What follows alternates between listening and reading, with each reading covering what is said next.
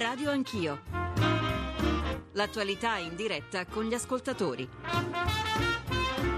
Conduce Ruggero Po. Declino Italia, rinunciamo pure alla carne, titolava ieri un quotidiano a commento dei dati di Confcommercio sul crollo dei consumi. Telefonini a parte, si vendono meno macchine, non si comprano più vestiti e soprattutto si contrae la spesa alimentare del 3,9%, la carne secondo Coldiretti del 7%. Nuovi stili di vita, è vero, si mangia meno anche per stare meglio, ma non raccontiamocela, si mangia meno e alimenti di qualità più scadente proprio perché altrimenti non si arriva alla fine del mese. L'Italia sta conoscendo e anche sottovalutando il momento peggiore dagli anni 30, ha detto ieri il presidente dell'Istat Giovannini a Cernobbio nei primi anni della crisi 2008-2009 noi italiani abbiamo continuato a consumare. Ci raccontavano che era un momento passeggero, poi a metà 2011 ci siamo accorti che la situazione era davvero grave e la reazione è stata drastica ricollocarci come Italia e anche come Europa nel nuovo assetto globale non sarà facile. Draghi tranquillizza, dice che l'Italia sulle riforme avviate ha inserito il pilota automatico, che i mercati sanno che la democrazia è stabilità e che capiranno, ma per chi si accinge a governare il nostro paese, quella economica resta la sfida delle sfide. Buongiorno a tutti, 800 05 0001 il numero verde per intervenire. Molti ascoltatori eh, si sono già già prenotati per farlo con una mail al club degli ascoltatori. A proposito, non trascurate questa, opportun- questa opportunità, iscrivetevi già il giorno prima, saprete argomento e ospiti e potrete appunto prenotarvi l'intervento essere più sicuri di intervenire. Giuseppe Bortolussi, segretario della CGA di Mestre, buongiorno. Buongiorno a voi. Bortolussi, lei conferma dal suo osservatorio i dati cui ho accennato. Qual è la situazione? Guardi, io confermo le difficoltà non solo delle famiglie ma delle imprese. Tra l'altro le nostre sono piccole imprese, quelle che la Banca d'Italia chiama famiglie produttrici quindi hanno tutte e due le caratteristiche. C'è una grande difficoltà, tra l'altro le nostre imprese sono piccole, ripeto, e, in gran parte d'Italia è così, eh, il 95% delle imprese italiane ha meno di 10 addetti, beh, sì. le nostre imprese vivono nel territorio, con il territorio, vivono dei consumi del territorio, per cui la situazione, le la posso confermare, è molto difficile, ma il problema vero è che tutti la vediamo, sappiamo, ma abbiamo anche la sensazione che si stia esagerando con il rigore, che a volte ci sembra giusto per certi versi, inutile e dannoso per altri, proprio perché certi dati, su, eh, del, per esempio un rapporto della Banca d'Italia sulla stabilità finanziaria italiana sì. dice che l'Italia non è così malmessa come dicono e quindi ci sarebbe spazio per un rilancio Bortolussi, dei consumi. Esagerare con il rigore che cosa vuol dire? Ci faccia un esempio che ci capiamo meglio. Eh, esagerare con delle tranquillizzazioni era forse eh, parlare tempo fa dei ristoranti pieni. Eh, esagerare sì. con il rigore rigore che cos'è? Guardi, eh, è scegliere una politica economica che tranquillizza chi i soldi ce li ha, chi ha crediti, gli anziani, i rentier, le banche. Tenere bassa, cioè l'inflazione, eh, a costo di sacrifici, a costo di tassi alti, privilegiando una bassa inflazione rispetto a una maggiore occupazione. Cioè noi stiamo sacrificando l'occupazione a una stabilità presunta finanziaria che l'Italia però possiede già.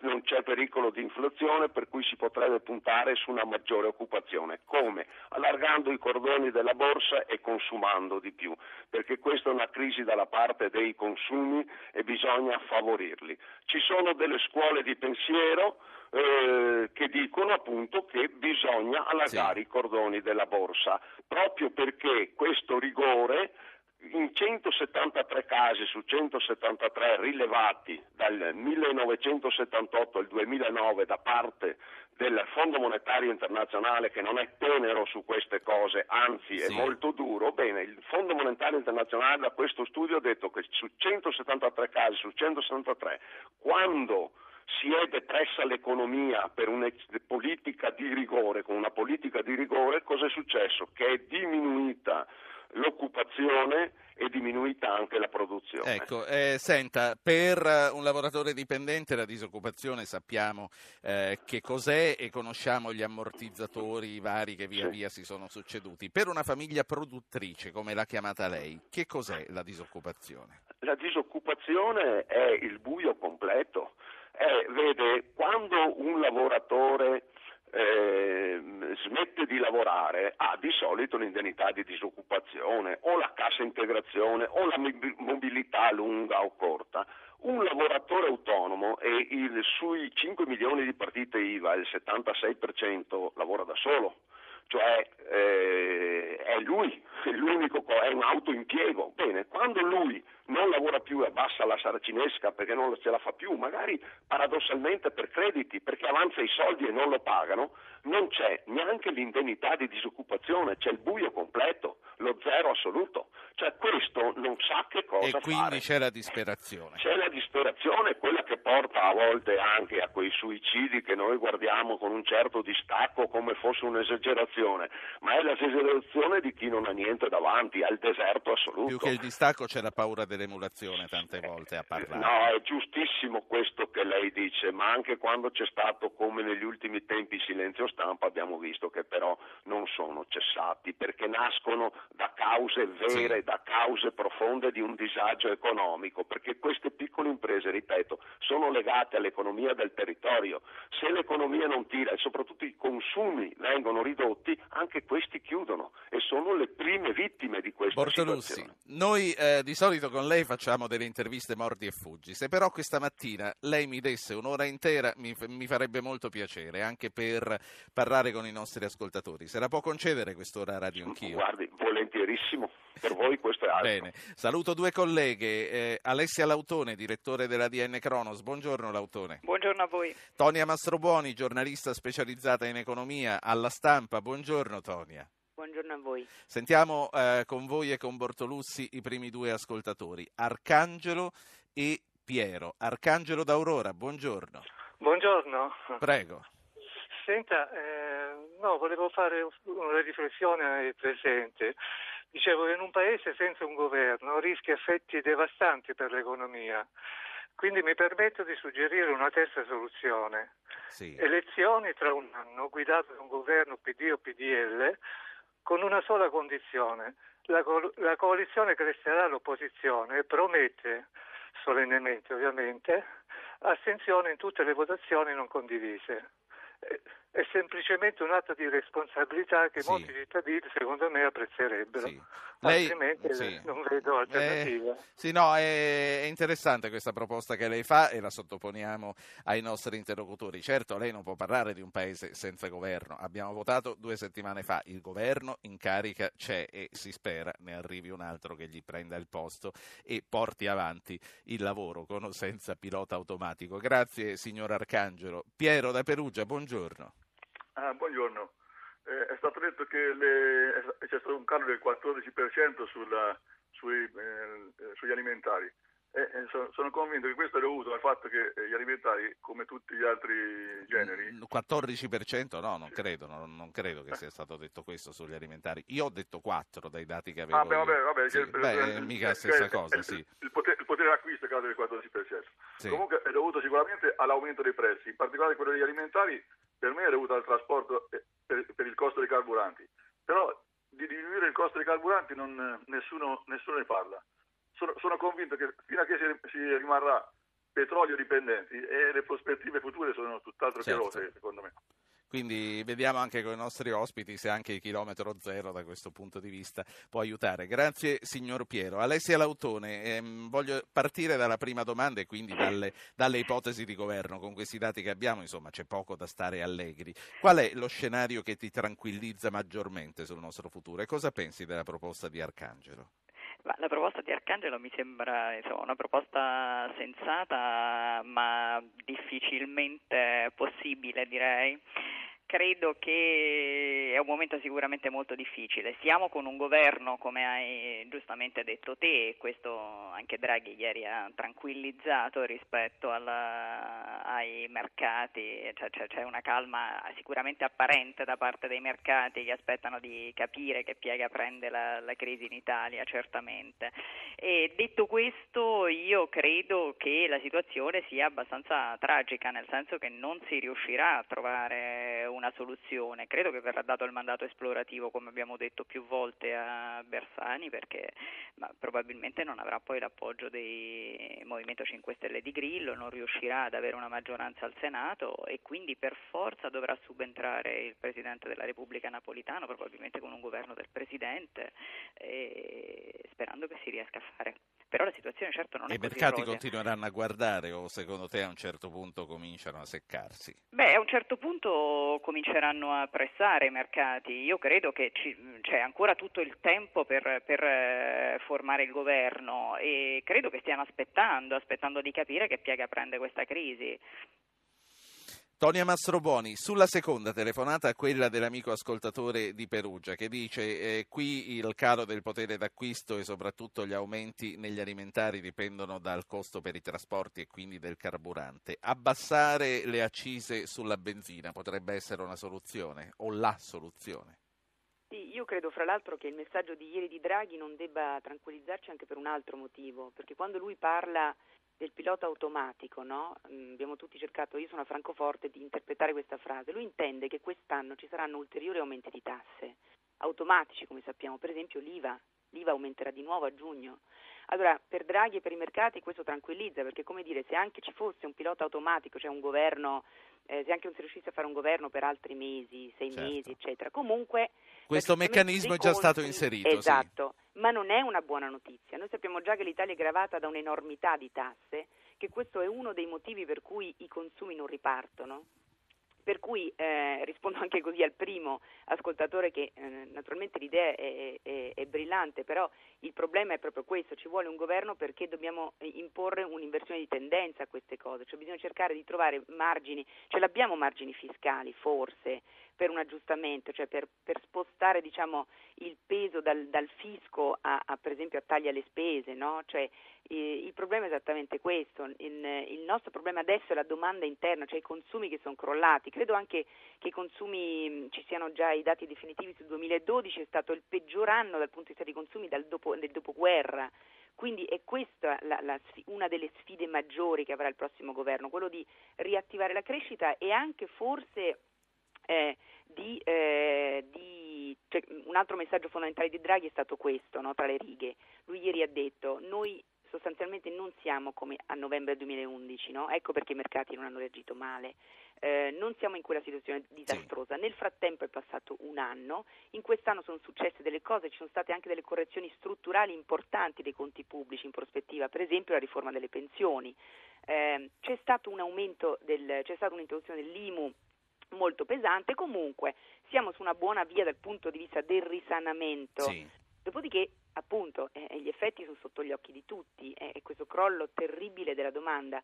Ehm, e, e, quindi secondo me eh, è questo il problema adesso, che il Sì. pilota automatico non va bene nel senso che in prospettiva ci saranno altri aumenti delle tasse, adesso non ricordo bene a memoria quali sono, ma sicuramente c'è l'IVA, ci sono del- delle, delle nuove tasse, vengono rimodulate le tasse sui rifiuti, insomma Sì. Ci sarà un, un ulteriore aggravio e, e perciò ci vuole anche un governo, perché, perché un governo dà una prospettiva, perché un, pro- un governo ha un programma Certo. e questo programma significa appunto una, una- una- no, un- eventualmente Certo. anche un, cambio- un cambiamento. Lara Comi, PDL, buongiorno, neodeputato. Buongiorno, buongiorno a voi. Prima, prima di parlare con lei e prima di farle ascoltare un'altra voce dal nostro pubblico, vorrei chiedere al segretario della CGA di Mestre, anche a lui, un commento su queste due telefonate, sulla proposta di abbattere i costi del carburante in un qualche modo per rilanciare almeno i consumi alimentari. Guardi, dipende tutto da questo. Io sostengo una tesi, i mercati sono calmi non perché eh, le correzioni di rotte siano state eh, quelle che noi intendiamo. Per esempio il debito pubblico è cresciuto, era il 120 e il 127.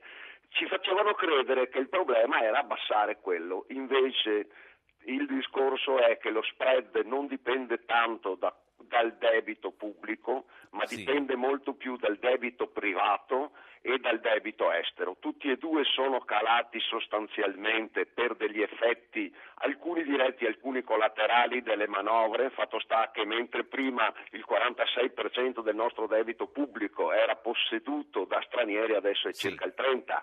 Eh, prima, per esempio, importavamo più di quanto esportavamo e quindi portavamo fuori anche, eh, importavamo anche debito. Adesso noi certo. abbiamo chiuso il 2012 con 11 miliardi di saldo attivo della bilancia commerciale. Ecco. Significa che esportiamo anche denaro, quindi il nostro debito è diminuito. Queste sono le vere ragioni per cui lo spread non cresce o ricalerà. Il discorso del governo, importante il discorso che faceva la Mastro Buoni, è proprio così, ci vuole e la cosa eh, lo sento dire in maniera così precisa e così bene per la prima volta, occorre un governo non per mantenere quello che si è già deciso, ma per cambiare rotta, per aprire i consumi, perché ci sono 14 miliardi,7 di tasse in più previste nel 2013.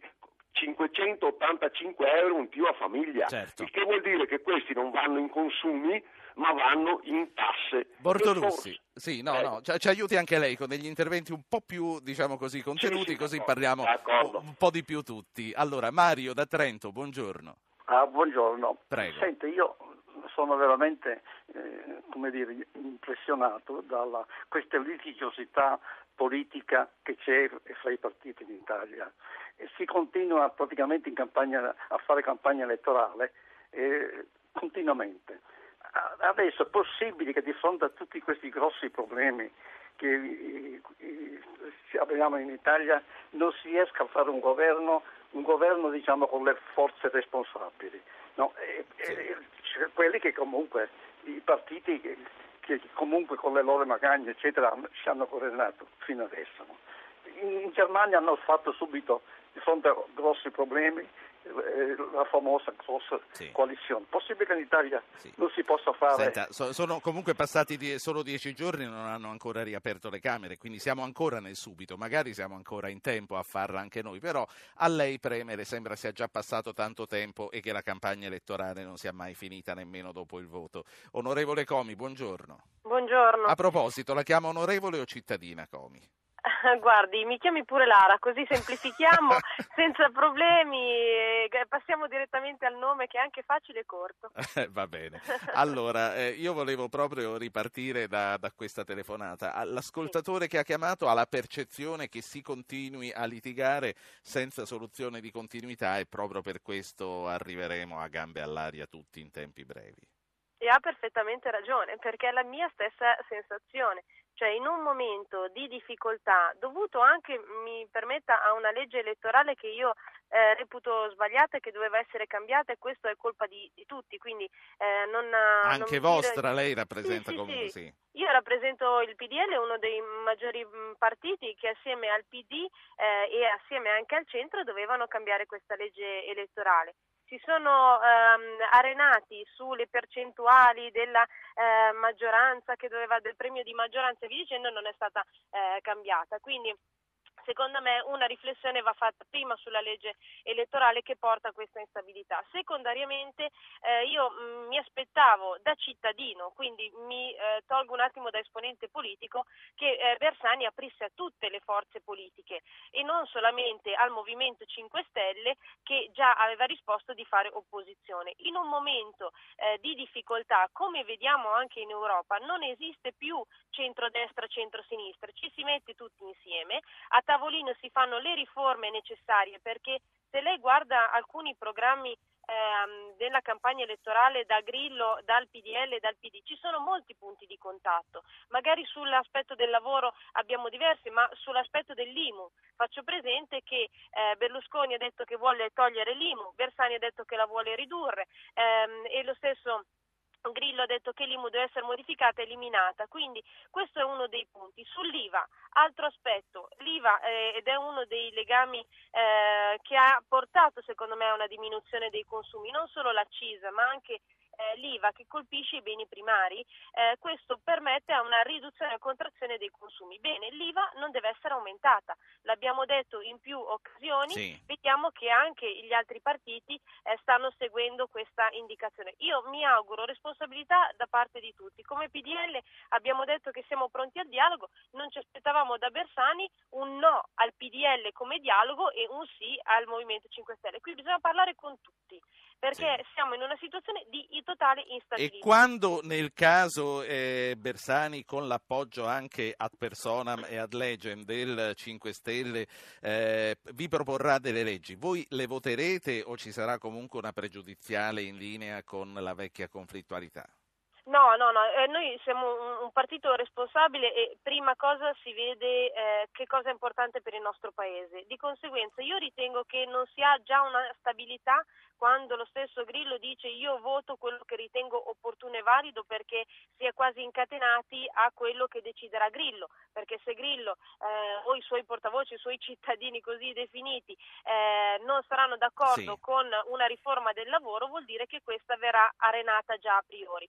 Io io a quel punto sarei dell'idea di dare il governo a Grillo perché se la decisione e l'ago della bilancia deve essere in base alle decisioni del Movimento 5 Stelle, eh, preferirei che Grillo sì. facesse le proposte. Detto questo, il PDL naturalmente sarà a favore, come ha fatto anche col governo Monti, delle proposte eh, che eh, saranno positive per il Paese. Cioè, bisogna fare assolutamente una riforma fiscale. Bene, mettiamolo all'ordine del giorno e valutiamo, naturalmente in tempi rapidi, perché questo è un governo che ha una scadenza massimo di un anno anno, non può avere una stabilità. Beh, speriamo di no, che hai visto mai che eh, si trova la soluzione per andare avanti. Introduco... Ma guarda, io me lo auguro, però in quel caso secondo me si crea una totale eh, dipendenza da provvedimenti a provvedimenti, quindi c'è il rischio di cadere un giorno con l'altro. Certo, certo. Eh, introduco un altro ospite politico che è Enrico Zanetti, neoeletto di Scelta Civica. Buongiorno Zanetti buongiorno a lei, agli ospiti e agli ascoltatori. Prima di farla parlare introduco eh, due ascoltatori, chiedo velocità a loro e a tutti voi. Sebi da Firenze, non so se, uno, no, se è nome di uomo o di donna, lo sentiamo subito dalla voce, e Gianna da Roma. Sebi, buongiorno. Buongiorno. Uomo. Un, uh, Sebastiano, un quindi immagino. Sì, assolutamente sì, buongiorno. Dica. Senta, dottor Po, buongiorno a lei. Mi chiami Ruggero, oggi andiamo con i nomi. Io la chiamo eh, Sebi. Mi, mi, perdoni. Eh, nulla, eh, quel che penso io è che poi alla fine tutto venga rimesso come al solito nelle mani del Presidente della Repubblica, di Napolitano. Eh, non mi fido certamente di Bersani per il semplice fatto che ha vinto le primarie e poi anche oggi le elezioni grazie sicuramente a Vendola e al suo apparato e quindi si, par- cioè, si, cerca di parlare di responsabilità di altri ma mai di programmi effettivi che sono quelli che servono alla popolazione oggi. Quindi sì. Napolitano... Beh, adesso no, non lo possiamo dire perché gli otto punti li ha presentati comunque. E... Sì, ma sono, ma sono, punti e anche per come vengono presentati che è ehm, come se facessero e continuassero a fare una campagna elettorale anche per le prossime elezioni, perché cercano sempre di affidare la responsabilità. E quindi lei in linea con l'ascoltatore di Firenze dice purtroppo la campagna elettorale sembra destinata a non finire mai. E quindi diceva per concludere, Napolitano... E quindi per concludere concludere Napolitano, eh, la mia idea sarebbe anche quella di dire eh, termina il suo mandato da Presidente della Repubblica, come ultima eh, passaggio politico potrebbe addirittura assumere la Presidenza del Consiglio, lui, alla presidenza di un, di un, governo ovviamente di transizione con la quale... Non ci avevo mai pensato, stendere... chissà se è possibile questo, non lo so, vediamo. Eh, grazie Sebastiano. Gianna da Roma, buongiorno. Buongiorno, eh, nella mia email io così mi presentavo come pensionata che vive da sola sì. e ce la cavo, me la cavo, ma pago solo le bollette, quindi non ho comprato nulla di... Quanto ha di pensione? Eh, 1700 euro. Sì. Eh, allora, ehm, io abito in una zona abbastanza commerciale, ovviamente vedo un sacco di saracinesche abbassate sì. E solo che se vivo in un paese in cui due terzi votano per Grillo e Berlusconi, e che dicono che loro devono trovare la soluzione perché due terzi sono tanti e questo mi preoccupa moltissimo perché tra l'altro quindi se torneremo a votare come credo va a finire che Grillo cavalcando il malcontento avrà la maggioranza e allora e allora di chi non mi fido più di tutti? Non mi fido dei miei concittadini perché due terzi di voti dopo quello che succede a Berlusconi e Grillo io mi sento preoccupatissima, persa e non sì. ho difese. Sì, ehm, grazie, grazie per aver espresso questa sua opinione. C'era pubblicità, poi ripartiamo da eh, Zanetti di Scelta Civica e riprendiamo anche con gli altri ospiti. State con noi. Eccoci qua, allora Enrico Zanetti, scelta civica, le telefonate degli ascoltatori le ha sentite, ma prima di venire a loro volevo tornare un passo indietro e eh, passare a una considerazione che è stata fatta con Tonia Mastrobuoni e con Giuseppe Bortolussi che sono collegati. Sul pilota automatico evocato da Draghi, il quale dice l'Italia comunque va avanti perché c'è il pilota automatico e Tonia Mastrobuoni ci dice sì, il pilota automatico sono, le ta- sono le, i balzelli che sono già stati decisi come l'aumento dell'IVA e che nessuno li tocca più. E Bortolussi della CGA dice il governo che verrà proprio per questo dovrà disinserirlo, questo pilota automatico e cambiare rotta. Allora, a lei che è economista, mi corregga se sbaglio, che comunque rappresenta il partito di Monti, eh, c'è da rivedere tutto quello che è stato fatto anche con il vostro contributo, secondo eh, queste opinioni. Sarà possibile, sarà ipotizzabile questo, Zanetti? allora, intanto diciamo che è sicuramente vero che eh, non abbiamo, nonostante questa situazione di oggettiva instabilità, dei riflessi ancora particolarmente negativi, perché c'è questa sorta di pilota automatico riconducibile al fatto che i conti al momento sono comunque in sicurezza eh, grazie ai notevoli sacrifici che gli italiani hanno fatto nel 2012 per eh, rimettersi in pista dopo il disastro a cui si era arrivati alla fine eh, del 2011. Eh, è chiaro che però eh, serve un cambio di passo, tutti i programmi peraltro dei vari partiti evidenziavano volontà di cambiare significativamente la struttura del bilancio dello Stato. Il punto naturalmente è che per cambiarlo nel vincolo di un equilibrio dal quale volenti o nolenti non possiamo prescindere, ci sono strade diverse. No? Eh, tutti vogliono abbassare la pressione fiscale, per abbassare la pressione fiscale nel vincolo del rispetto del bilancio è necessario però trovare delle altre risorse. Eh, tendenzialmente il PDL eh, vedeva nei condoni uno strumento di gettito facile e immediato per attuare un inizio di riduzione di pressione fiscale dare corso alle sue promesse. Negli otto punti anche di Bersani si vede chiaramente un programma che è fortemente incentrato, se possibile, in un allentamento dei vincoli eh, di equilibrio di bilancio, tutto peraltro da contrattare con l'Europa, con rischi significativi che questa operazione non venga capita. Eh, noi avevamo fatto una proposta chiara di riduzione della pressione fiscale basata principalmente sì. sui tagli di spesa, 4 punti di PIL di spesa tagliata, avevamo fatto tutta una serie di conteggi che ritenevamo possibili di, da, come attuazione in, in un'ottica di legislatura, ovviamente Ovviamente questo però è un progetto che al momento mi sembra non avere una grande convergenza, perché ripeto, se guardiamo ad esempio gli otto punti di Bersani, eh, la logica è più quella di fare di nuovo un po' di deficit, nella misura in cui, ripeto, questo sia realmente sì. possibile, comprensibile dall'Europa e dai mercati. Questo forse non è la via, è la via migliore. Ecco, ehm, fatemi salutare anche il terzo esponente polemico, eh, politico, neoeletta anche lei, Paola De Micheli, Partito Democratico. Buongiorno De Micheli. Buongiorno, buongiorno a voi. Allora, anche a lei per partire io chiedo dunque eh, vi dico le cose come stanno. Chiedo anche a Zanetti di trattenersi un po' di più. Noi avevamo in scaletta questa mattina il professor Fitussi, ci dice ora che è malato, che non interviene. Mi dispiace, gli faccio tanti auguri. Chiedo a Comi, a Zanetti, a De Micheli di trattenersi con noi insieme anche all'Autoni, Mastrobuone e Bortolussi fino alla fine. De Micheli, eh, a questo punto riattivare la crescita. Ne discutevamo con gli esponenti del PDL di scelta civica. Eh, come si fa? Da dove si parte? Negli otto punti di Bersani, che cosa c'è per ripartire davvero, per spingere questo bottone? Innanzitutto ho sentito la parte finale dell'intervento, penso, eh, di Zanetti sì. e non condivido l'idea che eh, gli otto punti di Bersani siano concentrati sul deficit spending. In realtà c'è un nuovo modo di fare tagli alla spesa pubblica che nessuno nei governi precedenti ha voluto di cui nessuno nei governi precedenti ha voluto tenere conto.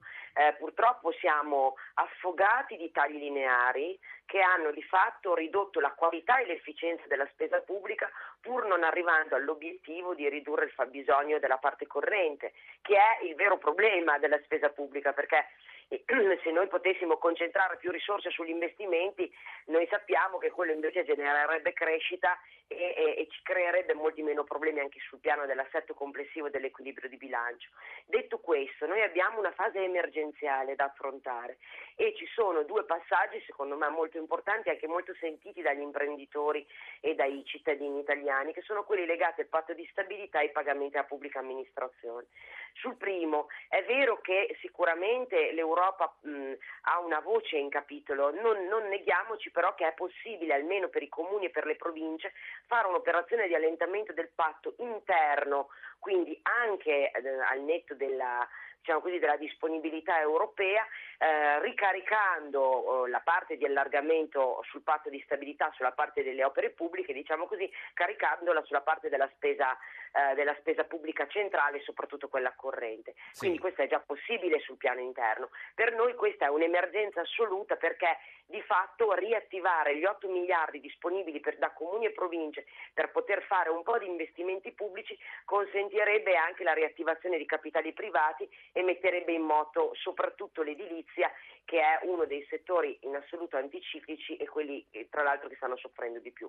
E poi i pagamenti. Guardate, questa vicenda dei pagamenti ha danneggiato le imprese non solo sul profilo della liquidità, diciamo così, diretta, perché c'è un'assenza di pagamento dello Stato, ma ha danneggiato le imprese anche perché si è bloccato conseguenzialmente per la stessa cifra, per lo stesso importo, se non di più, anche tutto il meccanismo del credito che già era in crisi per le vicende note delle banche, le vicende internazionali, quindi nei confronti dell'erogazione da parte delle banche nei confronti delle imprese l'erogazione del sì. credito si è ulteriormente ridotta a causa di questa questione della, dei mancati pagamenti. Quindi queste sono due eh, misure emergenziali da prendere subito, non appena eh, non appena il governo è insediato. Sì, ehm, torno, torno, presto a lei De Micheli, eh, mm, è da un po' che non sento Alessia Lautone, direttore della DN Cronos e a te Lautone vorrei tornare con alcune mail che eh, vi leggo e che abbiamo ricevuto. Vittorio dice sono fermamente convinto che i partiti devono assolutamente rinunciare al finanziamento pubblico,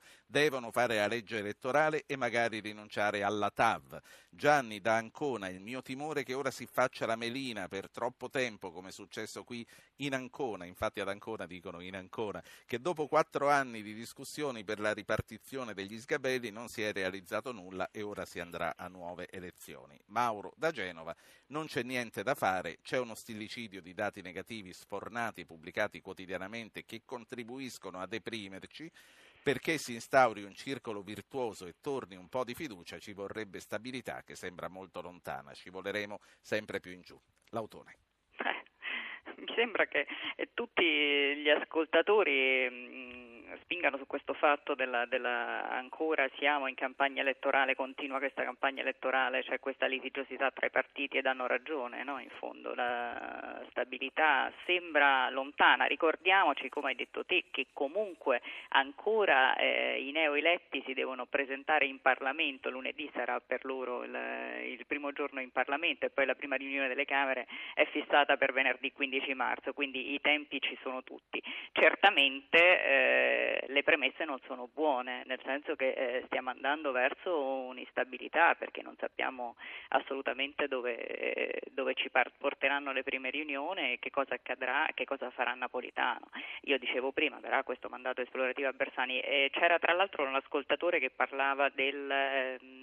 Finanziamento pubblico ai partiti non mi pare che ci sia negli otto punti di Bersani e mi sembrava che potesse essere uno dei punti che invece trovava d'accordo il Movimento 5 Stelle, trovava d'accordo anche eh, personalità del, del, partito di Bersani sì. come Renzi, quindi però non mi sembra Senti. che ci sia negli otto punti ah. e vorrei eh, chiedere conferma pro- anche. Sì. Eh. Ora lo chiediamo alla De Micheli, ma ancora su, eh, visto che hai sfiorato sì. il tema Grillo, voglio aprire una parentesi che chiudo subito. Ieri eh, Grillo ha sferrato i giornalisti il peggiore attacco di sempre, accusandoci di essere dei lupi pronti a sbranare l'indifeso attivista 5 Stelle. Tu come leggi le sue parole? Ma ieri Grillo ha dato il meglio di sé, evidentemente si sentiva un po' accerchiato. Beh, mi sembra eh, alcuni mi sembrano anche un po' deliri, devo dire, insomma, anche il fatto di dire vogliamo prendere tutto il Parlamento, arrivare al 100%, eh, togliere totalmente i partiti e poi finalmente tutto sarà dei, dei cittadini, quindi sì. Mh, in alcuni casi leggo...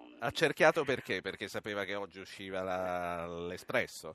Forse, o si sarà sentito, probabilmente sì, probabilmente sapeva che, che c'era qualcosa chiudiamo, che parlava di lui. Chiudiamo, chiudiamo la parentesi, poi c'è un'altra cosa di Grillo che vorrei commentare anche con voi quando lui dice che eh, con l'impegno nel suo movimento ha evitato le violenze di strada. Vi chiederò se gli possiamo concedere questo, ma vorrei tornare a Bortolussi, vorrei tornare alla pressione fiscale, vorrei tornare a chiedergli per chiedergli se eh, da quello che hanno detto i nostri esponenti politici lui ve, come vede questo bicchiere, se crede che ci arriveremo a una diminuzione della pressione fiscale o no. Io guardi, ritengo che ci arriveremo perché in effetti, come ha ricordato più di qualcuno, è quello che ci hanno promesso tutti in campagna elettorale. Sembravano tutti d'accordo. Dovessero fare una sola cosa sulla quale sono d'accordo, quella è di abbassare la pressione fiscale. Tutti hanno detto, compreso Monti che era contrario, che va ridotta l'IMU. Tutti hanno detto che bisogna stare attenti all'aumento di un punto dell'IVA perché questo comprimerà di nuovo i consumi. E ripeto 173 su 173 casi hanno detto che quando tu fai una sì, politica di rigore eccessivo come in Italia certo. il Fondo Monetario Internazionale cala la produzione e cala l'occupazione. A questo punto bisogna stare attenti e la pressione fiscale va assolutamente diminuita perché i conti dell'Italia, basta vedere quello che dice il rapporto sulla stabilità finanziaria del settembre 2012 della Banca d'Italia, l'Italia è un paese profondamente sano dal punto di vista finanziario, ha rimediato molto certo. a cosa? Basta guardare allora. il dato, il deficit di altri paesi è molto superiore tolto alla Germania, quindi sì. si può e Ma, si allora, deve. Mi faccia tornare in Germania ora dove c'è sì. Tonia Mastrobuoni Buoni. Io sì. volevo chiedere, Mastro Buoni, ci sei? Sì, ci sono, certo. Ridiscutere i trattati, un nuovo governo avrà questa facoltà di poterlo fare, quindi fiscal compact, quindi, quindi pressione fiscale, rigore e tutto il resto. Che, che margini ci sono? Ma io me lo auguro perché lo, ricorda, lo, ricordava adesso Bortolussi, il problema è che noi, cioè il problema, noi abbiamo conseguito un, un, deficit nel 2012 del 3%, quindi entro i vecchi parametri di Maastricht, nonostante una recessione del 2,6, no? quindi abbastanza pesante. Eh, quest'anno avremo uno dei migliori avanzi primari, cioè differenza tra entrate e uscite dello Stato al netto degli interessi di tutta Europa, credo al pari della Germania più o meno. Allora, abbiamo fatto le nostre House of Government, direbbe Frau Merkel, direbbe Angela Merkel, cioè abbiamo fatto i nostri compiti in casa. Eh, quello che ha chiesto chiaramente il paese no, pagatore, tra virgolette, che è appunto la Germania in questi, in questi ultimi anni, è eh, vogliamo vedere i paesi del sud Europa, del, del, i periferici cosiddetti, che rimettano a posto i conti, sì. dopodiché si può eventualmente procedere a una fase B, perché poi a un certo punto l'altro anno abbiamo sentito tutti dire che l'Europa ha bisogno di una fase B di crescita. E questa è la grande promessa mancata finora. Anzi, abbiamo visto di recente che è stato fatto un accordo sul bilancio che è un disastro totale, eh, che è esattamente l'opposto di, una, dire, di, una, di un, proced- un, pro- un pro- progredire verso un'Europa più, no? più, solidale, più unita. Quindi per ora noi abbiamo un'Europa che è solamente più rigorosa. Certo. No? Ecco, e questo, eh, eh, noi però, eh, qual è il, il problema? Che eh, Angela Merkel in questo è eh, continua a fare la sua solitaria battaglia, è il paese più importante dell'Europa, è la locomotiva e nessuno la contrasta. Eh, François, François, Hollande ha, fatto una campagna elettorale l'anno scorso, eh, appunto tonitruante su, sul fatto che basta rigore, basta Merkel, basta qua, dopodiché si è accucciato allora. letteralmente ai suoi piedi e non vediamo nessun contrappeso in Europa a questo rigore sì, della Merkel. Tra l'altro è, è, crollato, è, crollato, anche nel gradimento popolare. Eh... eh... ma certo, perché doveva essere il grande, dire, il grande contrappeso alla, alla politica di rigore della Merkel, come ha tentato di esserlo per un pochino eh, Mario Monti, io mi ricordo al Consiglio europeo di dicembre dell'anno scorso Mario Monti disse la, la, questa frase insomma, che a me è rimasta molto impressa, eh, le, gli euro bond resteranno sul tavolo, dopodiché gli euro, degli euro bond non si parla più da un allora, anno. Fammi tornare ai politici, eh, però prima sentiamo Paolo da Genova che cosa ci deve dire. Paolo, buongiorno. Buongiorno, sì. Mm, il mio intervento riguarda una cosa molto marginale, ma comunque il mare è fatto da un insieme di gocce, eh, che sono gli studi di settore e le, contribu- le contribuzioni minime che secondo me sono azioni ben diverse da quella che è una deduzione del reddito, la, sì. la valutazione del reddito su base deduttiva sì. dal tenore di vita. Questi meccanismi non fanno altro che accettare il fatto che ci siano persone. Sì, sì, no, sappiamo cosa sono pagano, gli studi di settore. Lei eh, perché li teme? Perché eh, limitano diciamo, l'inizio di nuove attività, soprattutto dei giovani, perché se uno incomincia eh, e favoriscono sicuramente il lavoro in nero, perché uno prima di eh, dichiarare l'attività che certo. fa uh, cerca di, di, Chiaro, quindi di, lei diciamo, dice che bisogna uh, tenere presente che anche gli studi di e, settore vanno rivisti. E bisognerebbe se secondo me anche rivedere il, il, rapporto tra il fisco diciamo, e il cittadino, che non deve essere una cosa vissuta come, eh, eh, in positiva, negativa, um, perché poi in, in, questi, se uno viene, diciamo, sì. viene, cioè, si oppone, eh, si fanno questi accertamenti e l'errore minimo. Quindi lei vuole portare il cittadino a dire che paga volentieri le tasse, che pagare le tasse è una cosa bellissima. Grazie signor Paolo. Allora, ricominciamo dai nostri politici. Lara Comi, gli studi di settore non ci avevamo pensato, eppure come dice il nostro ascoltatore, anche qui eh, bisogna lavorarci per per eh, indurre un, un giovane che vuole cominciare un'attività a non cominciare al nero. Eh, posso fare una riflessione europea, dato Deve. che la vivo tutti i giorni, proprio mm, brevissimamente poi rispondo alla sua domanda. Per quanto riguarda i trattati, perché è una lotta che come parlamentari europei stiamo facendo tutti i giorni. Angela Merkel ha detto sempre è possibile modificare i trattati, ma nella sostanza poi non vuole toccare nulla. Noi abbiamo fatto anche una piccola e grande proposta, quella di eliminare la doppia sede e questo permetterebbe una prima modifica del trattato e questo consentirebbe anche di risparmiare un miliardo a legislatura.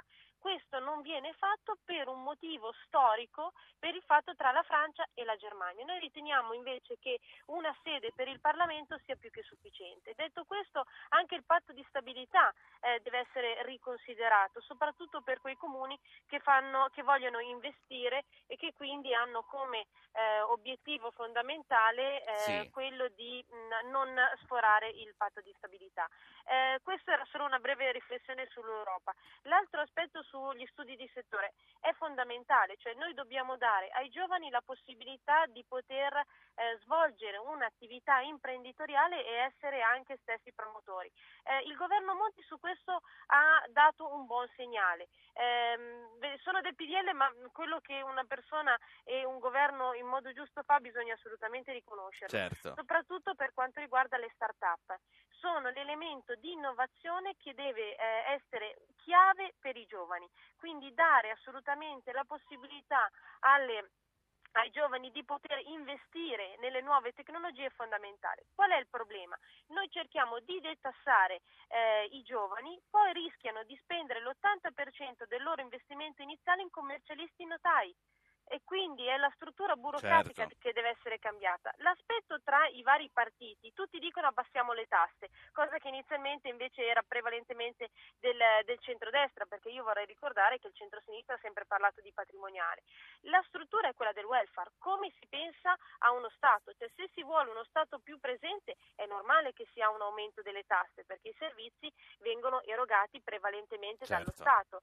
Se invece si considera uno Stato più liberale, quindi alla posizione del centrodestra, avviene attraverso una diminuzione delle tasse. Da cittadino io ho avuto una grande confusione in questa campagna elettorale, non per quanto riguarda il mio partito, perché su quello siamo sempre sì. stati lineari sull'abbassamento delle tasse, ma quando si passa da un concetto di patrimoniale, che il primo è stato Vendola, a definirlo successivamente anche i governi precedenti di centrosinistra che hanno governato sì. sette anni e Berlusconi otto, quindi non è stato solamente eh, Berlusconi, Berlusconi si passa ecco, meno tasse. Si faccia interrompere perché mi rimangono dieci minuti, voglio fare riparlare anche Zanetti e De Micheli, ma anche un altro ascoltatore che è Franco, chiama da Firenze anche lui. Buongiorno Franco.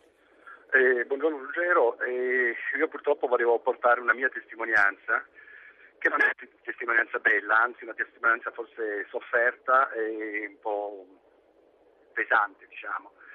Io rappresento, una, no, rappresento lavoro come tante altre aziende eh, nell'ambito del, del, del broadcast, diciamo, nella, nell'ambito della produzione televisiva, quindi un settore molto oh, vicino al suo. Sì.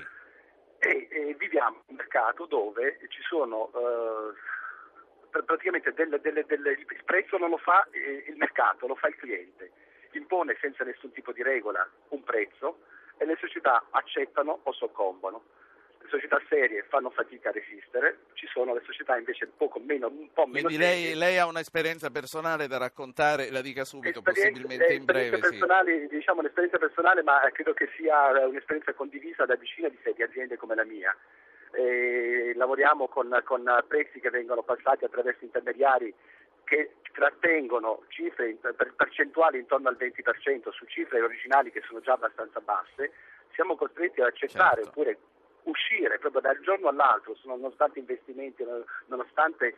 Eh... Sì, o mangiare questa minestra, vi si dice, e tutto il resto. Va bene, grazie Franco, no, non va bene a dire la verità, grazie Franco. Enrico Zanetti, scelta civica, riprendendo tutti i vari temi che abbiamo toccato, ma io ripartirei proprio da questa testimonianza diretta di un imprenditore che dice eh, sono costretto, sono strozzato praticamente. Zanetti. Purtroppo sì, questa è sicuramente una testimonianza eh, che non fa piacere sentire, però è anche vero che se nell'istante in cui tutti si riconosce che è necessario operare in un libero mercato, eh, l'alternativa cosa diventa? Introdurre tariffe minime che già in altri settori dove sono presenti stanno venendo tolte perché ormai è un storico. Purtroppo è il mercato che fa il prezzo, il punto è capire se ci sono situazioni come quelle legate alla lotta a evasione fiscale che determinano distorsioni della sì. concorrenza tali per cui eh, proprio le persone eh, oneste non riescono a stare perché pagano le imposte su profitti che la, la, crisi rende sempre più risicati, mentre altri riescono comunque a farcela perché poi adottano comportamenti sì. scorretti. Per il resto, io due cose volevo dire. Ecco, le, sì, per, le chiedo sintesi perché veramente... In, in massima sintesi, sì. per quanto riguarda gli aspetti di vincoli europei, il motivo per cui alla fine tutti tendono, anche se partono con le migliori intenzioni, poi a livellarsi sulla necessità di continuare con una certa attenzione sull'equilibrio dei conti, eh, non è perché c'è la voglia di farsi del male, anche perché nessun, nessun governo potendo sarebbe stretto nella spesa, perché comunque la spesa si sa, anche brutalmente parlando, determina consenso.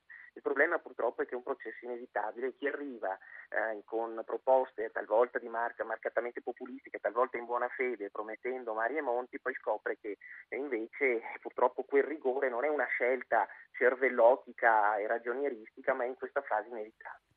Per sì. quanto riguarda il rapporto tra fisco e contribuente, sì, lì dobbiamo cercare di fare qualcosa e questo qualcosa può essere fatto anche in un contesto eh, di governo non particolarmente stabile, con orizzonti temporali eh, brevi. Questo qualcosa significa, sì. significa innanzitutto riportare un po' di democrazia nel fisco. In questi anni noi abbiamo avuto un esagerato accentramento di poteri in capo a talune istituzioni e vanno ridistribuiti. C'è sì. chi deve accertare, c'è chi deve riscuotere, la cabina di regia deve essere però il Parlamento faccia, e sì. il governo. Mi faccia, tornare, sì, mi faccia tornare, al PD, alla De Micheli. Eh, De Micheli, Comi diceva, voi siete quelli della patrimoniale, è difficile adesso cominciare a dire abbassiamo, abbassiamo. Noi non abbiamo previsto la patrimoniale nel nostro programma e le uniche due patrimoniali che sono presenti nel nostro sistema fiscale sono state inventate e messe dal centrodestra perché sono l'IMU e la TARSU, anzi forse la TARSU sarà ancora peggio dell'IMU e sono un'invenzione diciamo così eh, appunto del centrodestra, in particolar modo eh, dell'allora ministro Calderoli. Quindi diciamo a parole si possono fare tante cose, poi come sempre sono i fatti che contano e quelle sono le uniche due patrimoniali presenti. Tra l'altro Bersani ha detto no alla patrimoniale davanti ad un'assemblea della CGL che invece la chiedeva, dimostrando quindi una discreta, sì. una certa autorevolezza di fronte ad una eh, ad una platea di quel tipo lì. Eh, anzi, noi abbiamo proposto di rivedere queste due imposte in maniera progressiva, in modo tale che ci fosse, diciamo così, un appeso diverso su quei ceti Senta. che oggi non possono permettersi, non possono oh. permettersi eh, di pagare, soprattutto l'IMU. Eh, guardate, eh, stiamo attenti su questa vicenda dell'IMU e della Tarsu perché la parte più grave delle conseguenze eh, di, di, di, questa vicenda e delle modalità con le quali queste due imposte vengono applicate è legata alle imprese e alla dimensione delle imprese. La Tarsu avrà degli effetti, per esempio, sul piccolo commercio eh, o sulla ristorazione molto molto eh, preoccupanti. Tanto è vero che nessuno probabilmente ne ha parlato con grande interesse, ma noi avevamo fatto una proposta di revisione Quindi, di quell'imposta. Adesso comunque probabilmente rispetto alla dimensione ecco, ho tre minuti alla fine, probabilmente a questo punto toccherà a voi se eh, Speriamo, va avanti. lo auguriamo. Allora, a questo, a questo, proposito, per guardare a quello che starà eh, per succedere, ipotizziamo questo governo non lungo dove voi con l'appoggio ad legem di Grillo fate alcune cose e poi si torna a nuove elezioni. Legge elettorale e corruzione. Lei crede che sarà possibile farlo. Tra l'altro io vedo che voi già cominciate con una iniziativa pubblica contro la corruzione. Sì, ieri abbiamo già cominciato a presentare i testi di legge, Bersani li ha presentati tra l'altro con Grasso e Orlando eh, siamo entrati già nel dettaglio, quindi il Movimento 5 Stelle si può già confrontare con diciamo così, delle proposte molto concrete.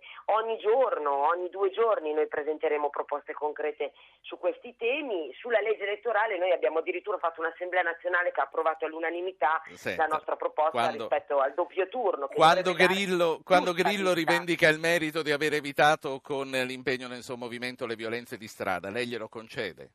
No, ma assolutamente, queste sono secondo me, diceva prima bene la direttrice eh, di, di, eh, di, ADN Crono, se non mi sbaglio, eh, questi sono, sono, deliri, insomma, sono momenti dove evidentemente il successo elettorale ha dato la testa, mm, queste sono conseguenze di un momento di eccesso di esposizione. Certo, certo che se dovete collaborare non mi sembra che sia un braccio ma non esiste, ma non si possono utilizzare, questi, si possono utilizzare questi, queste modalità di, di, eh, di, approccio ai problemi, cioè al di là degli aspetti di collaborazione che comunque saranno parlamentari. La saluto. Non si può, non si può la parlare salu- così. Eh. Sì. Eh, Alessia Lautone, ci restano veramente pochi secondi per concludere. Viene da sé che la collaborazione sarà difficile, insomma, dalle da quello che sentiamo. Sì, eh, quindi mh, mm, non te la vedi molto, molto in pianura questa strada? No, la vedo assolutamente in salita.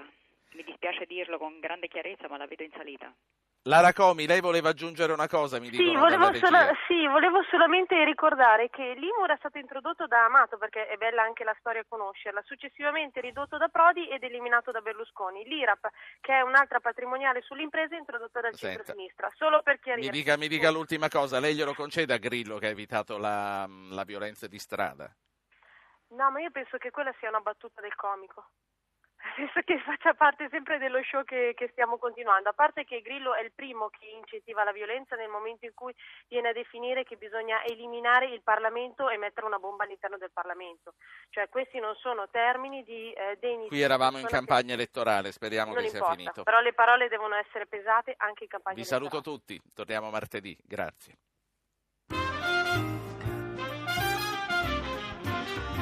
Avete ascoltato Radio Anch'io, ha condotto Ruggero Po, regia di Anna Posillipo, assistenti al programma Alberto Agnello, Valentina Galli, coordinamento tecnico Gottardo Montano, Emanuele Di Cabio. Potete iscrivervi alla mailing list e ricevere le anticipazioni sulla trasmissione del giorno dopo scrivendo a radioanchio.rai.it, archivio puntate e podcast su www.radioanchio.rai.it, pagina Facebook Radio Anch'io, Radio 1 Rai.